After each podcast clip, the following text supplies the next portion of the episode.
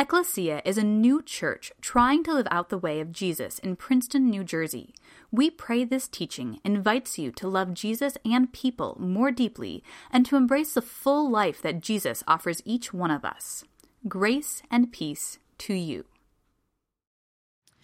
The scripture reading this morning comes from the Gospel of John, chapter 14, verses 23 through 29.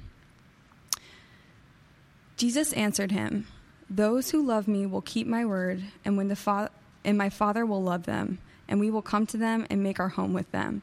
Whoever does not love me does not keep my words, and the word that you hear is not mine, but is from the Father who sent me.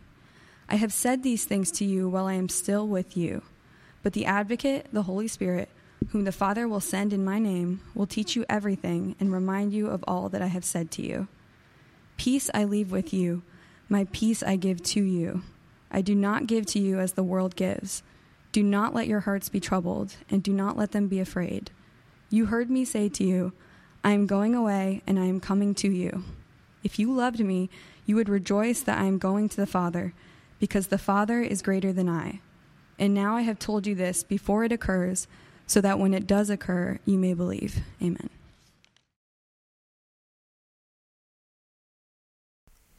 Amen. So we're continuing in our series on the Lord's Prayer, and last week Lindsay Hankins led us so beautifully uh, through the petition to give us our daily bread. And uh, if you if you missed that teaching, I encourage you you can jump online. All of our teachings are available there. But our working theory, as we start with this the, the Lord's Prayer, is that in this prayer the very heart of God is revealed. That God's heart, that we would know uh, ourselves in right relationship to Him. Jesus begins and He invites us to His own special relationship to the Father. And He says, when you pray, you can pray these words, Our Father. Jesus is saying, just as the Father loves me, so He loves you. And so God wants us to see that everything begins with right relationship to God our Father. It all starts from there, and then it flows from there. For us to relate rightly to Him is to hallow His name, to understand that, yes, He is in heaven. He is our King that is enthroned on high. But the heavens are not distant or removed. The heavens are a place that are as near as the air that we walk in, as the air, as the wind as it blows upon our skin he wants us to see that then as he is enthroned that, that we are to long for his kingdom to come. And the way that that kingdom comes the first thing jesus says is he says that would you uh, provide daily bread for those who are in need? He says uh, give us our daily bread. We need you god. We need what you are doing in our life. But we also know that as we pray our father we don't pray alone. We pray for our neighbors. We pray for those in our context. For us, we are right here in Princeton. If you were to drive 10 miles, you, you run into food deserts. And so for us to pray, give us this day our daily bread, we do not pray that alone, but we pray that in light of everybody who is in need in our context. And we pray that on behalf of the world. And so now we come to the next petition in Jesus' revolutionary prayer. Forgive us as we forgive others. Grace is at the heart of what it means to be a follower of Jesus. We are a people who, by the sheer grace of God, have received forgiveness. And here Jesus is telling us this gift, that grace that you received, that you, that you received in such abundance, is not something for you just to hold on to if you try to keep it for yourselves, this forgiveness, this grace, this gift will wither and die. This grace has been given so that you might cultivate a life where the forgiveness, the flow of forgiveness from the Father to us does not stop with us, but rather we are conduits of God's grace to those around us, to the world at large, but often, really, when we talk about forgiveness, usually it's not the people out there that we're having to concern ourselves with forgiving, is it? Usually it's the people closest to us. As the psalmist says, the one who has shared my bread, the one who has shared the table with me, has betrayed me. And so when Jesus asks us to forgive, he's not inviting us to some uh, sort of nice reality, right? Like we all know that forgiveness is something that we should do. And we read these stories, and we'll read a couple of them today, where we see forgiveness in action and we see how truly beautiful it is, right? And we see how overwhelmingly impossible it seems sometimes when you're like, wow, how could they do that? But Jesus is inviting us to exactly this kind of kingdom reality where forgiveness is not just an idea, not just a, a, reality that we hold in our heads, in our minds, but a reality that we live out with our very lives. And so today we want to continue in the Lord's Prayer. We want to look at Jesus' prayers for forgiveness. And my hope for you today is uh, a couple things. First, I hope you'll see that forgiveness is not simply another rule that we have to follow. Like God didn't just change the rules and say, okay, now instead of you know not killing, you know, following the Ten Commandments, don't steal. Instead of those things, you have to forgive in order to earn your your way to right relationship and right um, right posture with me. That's not what's going on here. Jesus isn't saying, okay, now here's the new paradigm, the new setup that we're setting this up. Jesus is saying that the only way to the full life that I have for each person is through healing, is through reconciliation. Often this reconciliation is costly, often it is painful, but this is the way to life. And so Jesus isn't saying, okay, you either forgive or you are not forgiven. What he's saying is, is that in order to live into the full life that he has for us, we have to cultivate a life where God's forgiveness works in us and then through us. And so that's the first thing I'd love for you to walk away with. Um, second, uh, and this really goes hand in hand with the first, and we'll see this forgiveness is not an end unto itself. And many of you who have had to forgive, have had to say those words, or have had to take that posture in your heart, you know that it may feel fine in that moment, but then you wake up tomorrow. And what does forgiveness look like a week later, a month later. And so, as we talk about forgiveness today, I hope that you'll see that God is not saying, okay, like you have to just close your mind off, um, completely shut down what's happened, that it's just a nice way of saying, let's move on. It is what it is. No, Jesus is much, much better than that. And so, the second thing I'd love for you to see is that Jesus is inviting you to a journey of forgiveness, not simply a destination. Um, the third thing, and sometimes this is the biggest struggle that we have, is you have to allow yourself to be forgiven. You have to allow God's forgiveness to work in your life, and we'll see how this plays itself out in a couple of different ways. So, Jesus says in this prayer, in his Lord's Prayer, he says, Forgive us as we forgive. And in Matthew 18, Jesus, as he so often does, happens to have a brilliant story that, co- uh, that goes alongside this beautiful prayer. And so he begins in verse 23. So we're going to move over from Matthew 6, where the Lord's Prayer is found, to Matthew 18. And uh, the words of the scriptures will be on the screen behind me. If you need those, I'm going to read this over you. Jesus asked Peter in verse 21, he says, Then Peter came and said to Jesus, Lord, if another member of the church sins against me, how often should I forgive? As many as seven times? Jesus said to him, I'm so glad you asked, Peter. Not seven times, but I tell you, seventy-seven times, which is just a like a, another way of saying a lot. Okay, and Jesus is saying that that that the forgiveness will be continuous. And then he goes on. Jesus tells him a story in verse 23. For this reason, the kingdom of heaven may be compared to a king who wished to settle accounts with his slaves. When he began the reckoning, one who owed him 10,000 talents was brought to him. So there's a king, he runs the kingdom, and there's a slave that owes him a ton of money. And we'll see just how much that is in just a moment. But this slave is brought to him.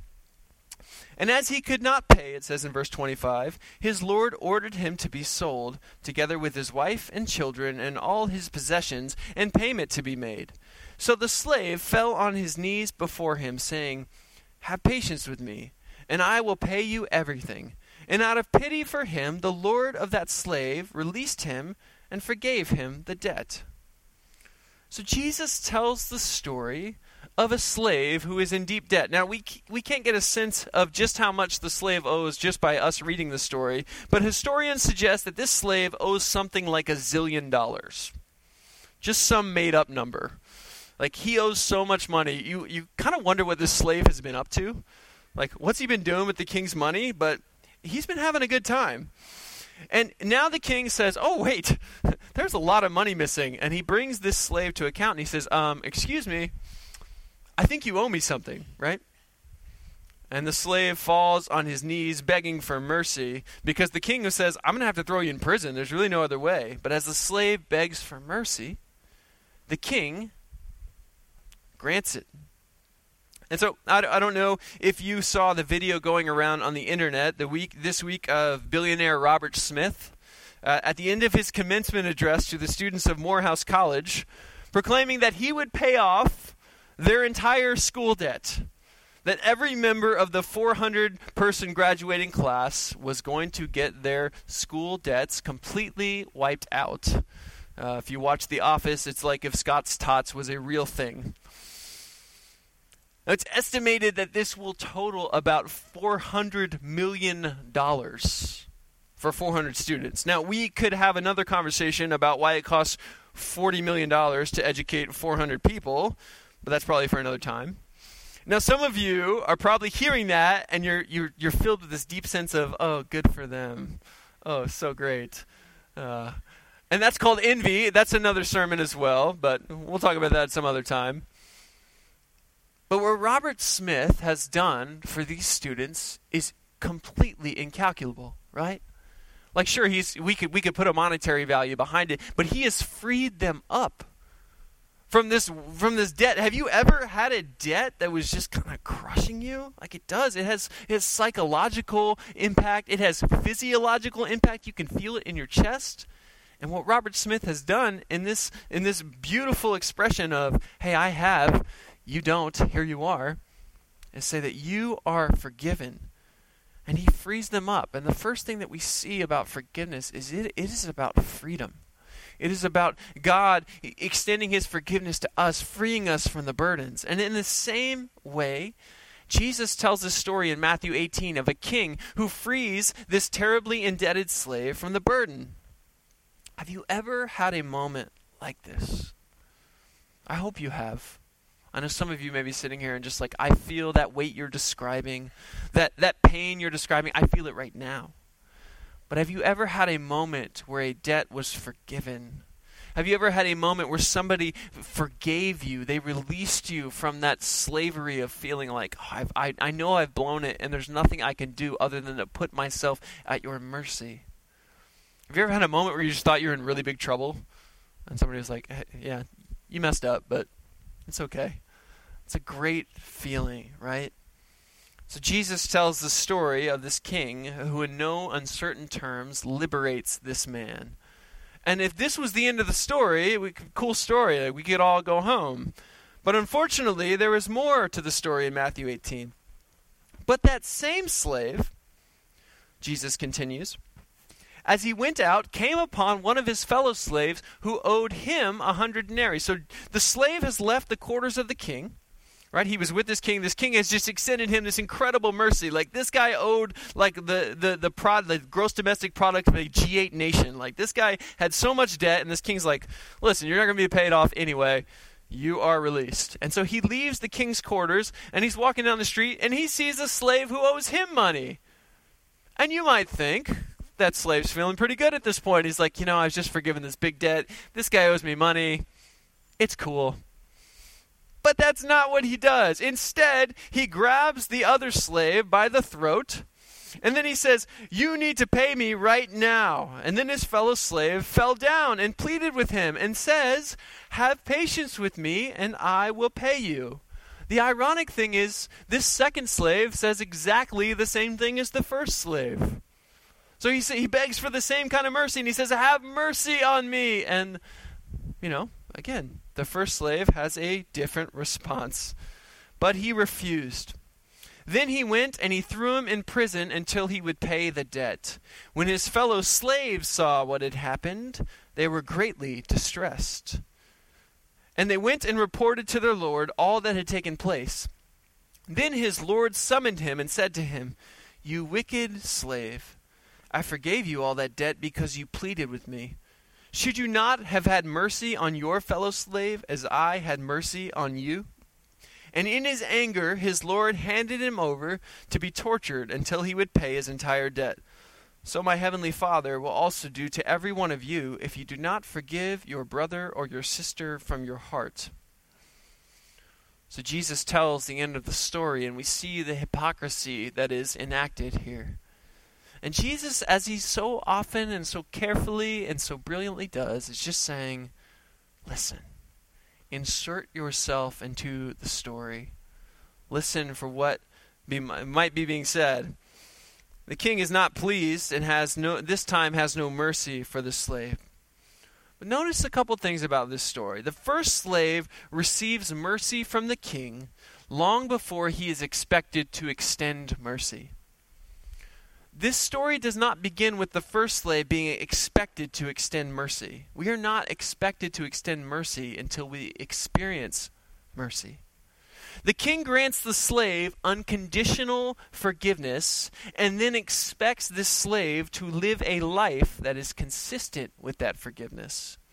And in the same way, Jesus on the cross, as he says, uh, Forgive them, Father, as, as he gives his life for the whole world, offers us, every single person in here, unconditional forgiveness. But it is not inconsequential forgiveness. Did you hear that? It's unconditional. It is without warrant from any of us. Jesus does it. And Hebrews says, For the joy set before him, he endures the cross. Jesus wants to forgive us. This is who he is. But it is not inconsequential forgiveness. Forgiveness, friends, is a gift unconditional, freely given, but it carries consequences for the way that we live. Jesus here is setting up a paradigm of the gospel. We receive from God. He gives of himself abundantly. He lavishes his love upon us. And therefore, and only then, we are expected to give away unconditionally. It's not that God is saying that He will only forgive to the extent that we forgive others. No, the cross shows us that God's forgiveness always far precedes our own and far outruns the forgiveness that we offer. Now, I think of it this way. Have you ever had a ever been to a buffet? Just like the food is there and you walk through the line with your plate. My dad used to work at a place called Ryan's Steakhouse, which, you know, sounds fancy enough. Really it's a it's an environment where they have everything from like prime rib to tacos to jello and it's all just laid out, and you can eat as much as you want for the low price of like twelve dollars. And um, a lot of people do take them up on that. It turns out. Um, but if you've ever been to a buffet, you you probably understand that's usually not the finest cuisine in our culture, right? Like usually you're not like, okay, I'm gonna go to the country kitchen, and that's like that is the meal that I have signed up for. Um, I went to Brazil uh, during my sophomore year of college. And I will say, if there's a culture that's doing the buffet thing right, it is the Brazilian people. Um, they just eat meat, different cuts of beef, and they just bring it to you and they sh- shear it off. If you've ever been to one of those Brazilian steakhouses here in America, they're a nice like it's a copy but it's not the real thing. The real thing is beautiful. And like really like there's some mixture of weeping just at the beauty of the meat being carved and like meat sweats. Just like okay i think i've had enough now but i'm going to keep eating. Now buffets in our society our culture are not usually the finest cuisine uh, but imagine with me that you went to the best buffet literally ever. It was like some somewhere between like a three star Michelin uh, level culinary endeavor, or I guess if you're like really into this, like a, the most amazing food truck, and you could just eat as much of it as you wanted. But you were the only one eating. Like all this food laid out for you, and it's only for you. Like a buffet for one right? Very American. And yet, might be kind of weird, right?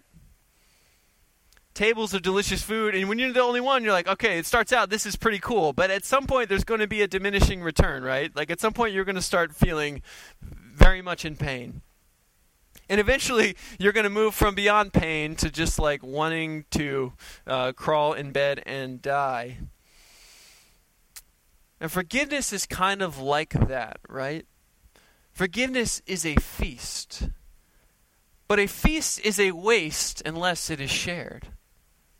when we make a beautiful expression of, of just like eh, this is what I want to I want to share my table. I want to make something that, that means something to me, and then you get to invite friends to that table. This is what forgiveness is like. Forgiveness is a feast where Jesus prepares the table. He makes the guest list. And when we start denying people forgiveness, we start crossing names off of Jesus' guest list. And you know what I think? I think we grasp this. I do. I think we long for this. I think we ache for this. But what about when we have something to forgive another person? What about when we have to forgive someone who has wronged us? Sometimes they have irreparably taken something from us. Sometimes they have put our career or our family in jeopardy. Sometimes they have abused us. What do we do then because forgiveness is a nice idea, but what about when I have to extend it? Yes, I want to take Jesus' forgiveness, yes and amen.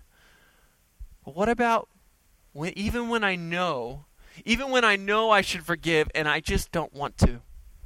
What then? I imagine a lot of you can relate to that. Uh, this past year, I wrestled personally deeply with unforgiveness in my own heart Wrestled deeply with, um, you know, and I'm a pastor, right? Like, I know.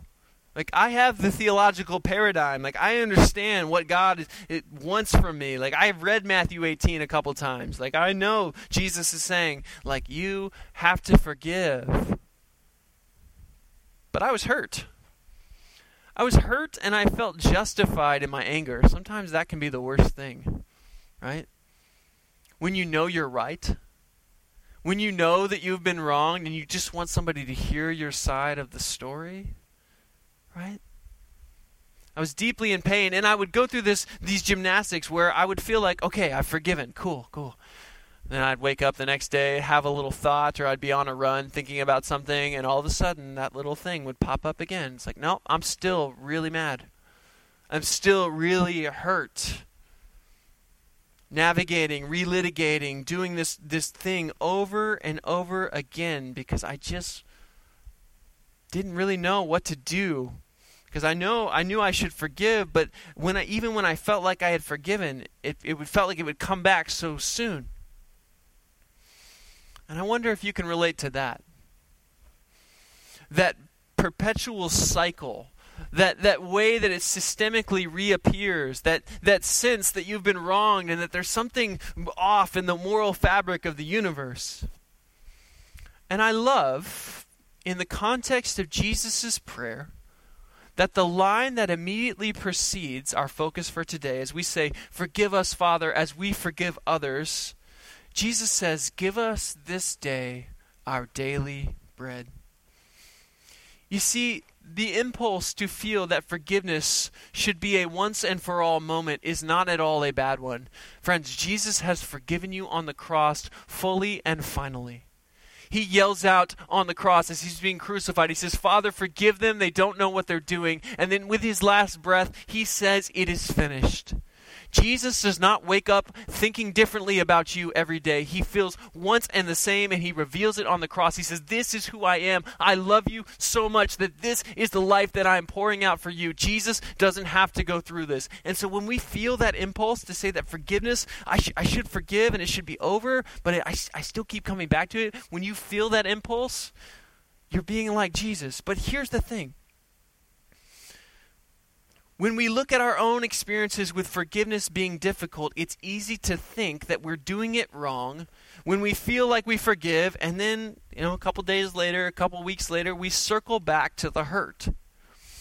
But the Lord's Prayer is a signpost. It is saying, this is what it looks like when God's kingdom comes. It is inviting us to start living in the world as it will be in heaven, right here, in the right now. And it's inviting us to see that for every moment of our lives, that we need God that forgiveness is just about, as much about our daily bread as the things that we consume, as the things that we need. Jesus is saying, You need me, and you will never stop needing me.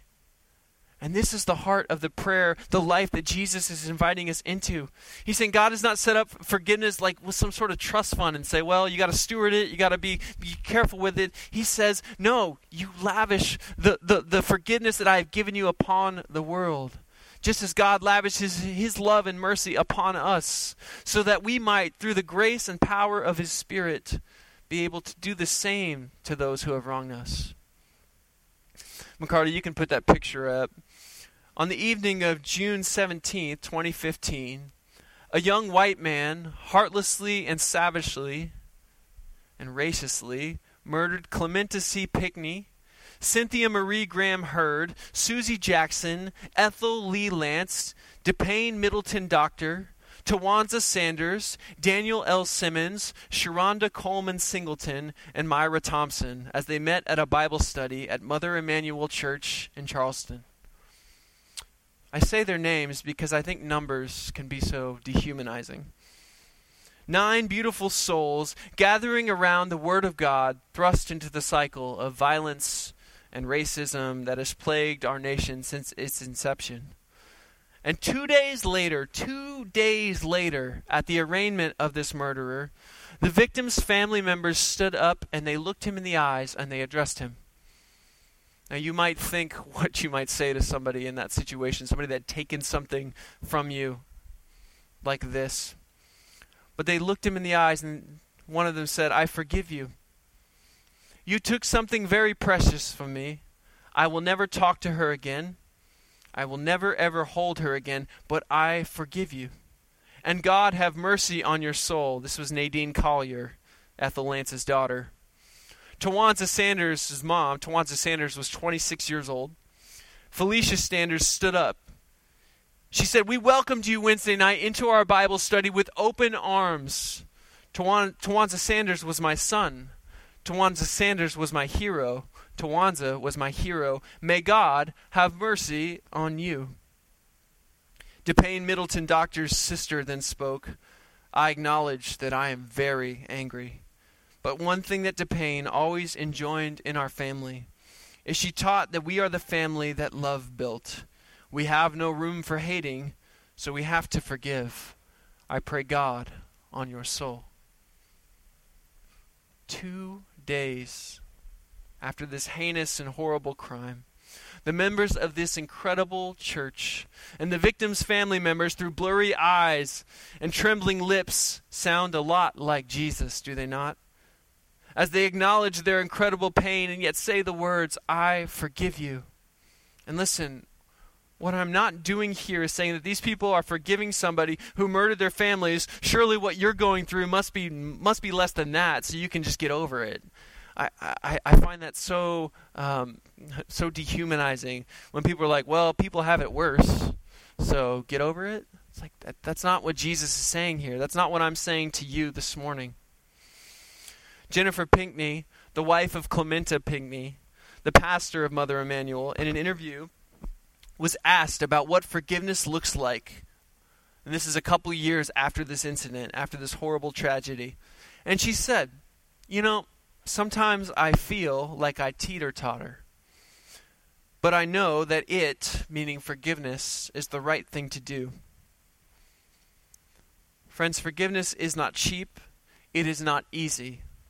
And God telling you to forgive is certainly not telling you to get over it. The theologian Stanley Hauerwas says it this way To forgive and to be forgiven is not some crude exchange bargain to get on with life but rather to participate in a political alternative that ends our attempts to secure our existence through violence. When you see the members of Mother Emanuel and they, they have been um, inflicted with this horrible violence, it would be so easy for them to respond in kind. It would be so easy for them to respond and say, You took this from me, and now we're going to take something from you. But they don't do that. They choose a different path the path of grace, the path of mercy. And the path of grace, the path of mercy, friends, even though it is Jesus, even though it is his life, Jesus extends his grace on a cross. Guys, extending grace to others is never easy, it is never cheap. And Jesus embodies this with the way that he gives of his life for us. So if you're struggling here this morning, if that's you, if you're reading all this, you're like, yeah, I know I have things to forgive. I know I'm in pain. If that's you, can I give you freedom to struggle on that journey? Can you see that your prayer to forgive us, Father, as we have forgiven others, is just as much about your daily bread as your prayer for sustenance, as your prayer for the things that you need? But can I also invite you into a practice? Pray these words daily for the next week. Pray them over this person. Forgive them. Name them if you need to. Jesus is telling us that another reality is possible because the kingdom of heaven has come near. Forgiveness is not some hopeless ideal, but is a reality of grace. Peter asked the question, Lord, how many times must we forgive when we are wronged? And Jesus says to him, as much as it takes. He's not holding some incredibly absurd number over our heads. He is saying that this is all impossible unless you walk with God unless you know that you need Him just as much as you need Him for your daily bread, as you need Him to be able to forgive. You will hit your limits. But in the Lord's Prayer, we see that God gives of His presence without limits, that our Father in heaven draws near to us, providing daily bread and making the impossible miracle of forgiveness possible in our lives. So, will you just pray over that person? Lord, forgive them. We do it every day as much as you long for daily bread.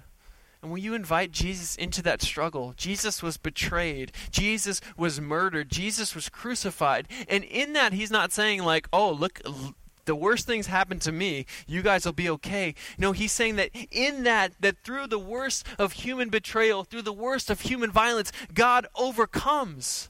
That God kills the things that are the worst in us in order to resurrect us to new life. This is who Jesus is. He is not saying, get over it. He's saying, I have taken your pain upon my shoulders and I have overcome the world. Take heart, friends. And as we wrap up today, we focused a lot on forgiveness and our own struggles to extend forgiveness. But the last struggle is perhaps the most elemental we have to allow ourselves to be forgiven. Now, this involves believing a couple of uh, two truths, really. The first is the truth about God that God loves you, that the Father so loved you that he gave his only Son on the cross. That God loves you so much that there is nothing that you have ever done, nothing that you could ever do that will outrun his forgiveness. There's not something in your past that he's holding on to and saying, Well, I can forgive everything but that. That Jesus on the cross says, It is finished. That this is the reality of who God is, that he loves you. You have to believe that is true about him. The second thing is you have to believe the truth about yourself. The, the truth that Jesus says that we need God, that you need Him for daily bread, you need Him for forgiveness, you need Him to, to cure and heal your own soul. That we need His life for us. We can convince ourselves of so many things. We can convince ourselves that we're not that bad. Like, you know, like, I'm a good person, right? And Jesus comes and he says, I am the only good person. I am the only person who lives this out perfectly and beautifully. And what do we do to perfect love? Well, we crucify it. And this is our hearts are bent towards this until Jesus comes in and extends his healing and his forgiveness. And so we have to believe the truth about us is that, yeah, we may be all right, but God is calling us to more, that he has more for us. We have to believe that we need Jesus because it's so easy in our culture, especially for those of us who have enough to live on. It's so easy to forget that we need God. It's so easy for us to convince ourselves that our bank accounts or our education or, or the things that we've accomplished are going to be enough for us to save us. And Jesus is saying that they will not save you. Jesus is saying, You need me. Stan, Stanley Hauerwas again says, To learn to be forgiven is no easy lesson. Desiring as we do to be our own master, if not creator. But to be a disciple of Jesus demands that we recognize that our life is a gift. A gift that requires, if we are to live in a manner appropriate of our being a creature, our willingness to accept forgiveness with joy. Jesus says that you need me. And part of that is believing the truth about God, that He loves you as much as He says He does, that He loves you as much as Jesus reveals to us on the cross. The other part of that is believing that we need it. believing that God has done something beyond what we could ever do for ourselves. Friends, forgiveness is available to us this morning, not just to us to receive, but to us to give. And that is a miracle. It is God working his kingdom near in our lives. Let us pray. Merciful God, you are abundantly gracious and good. God, we ask that your presence would make it possible for us to see that forgiveness is not some absurd reality, not some impossible demand, God, but it is the very heart of your kingdom. You have the very heart of what you came to bring into our lives. God, for those of us who are holding on to hurt, God, for those of us who are who are wearing this daily, God, would we see that you come alongside us, even in the worst pain, God. And you are bringing your presence, God, that brings healing, that brings life. But in that, there will be a release, God. There will be a moment where we release our pain, where we release our suffering to you and even more so where we release those other people who have inflicted that pain from their bondage to us. God, would you give us grace and mercy to see that you are present and near here this morning? We love you. It's in the beautiful name of your Son, Jesus, that we pray. Amen. Thank you for listening to our podcast. For more information, please visit www.ecclesianj.com.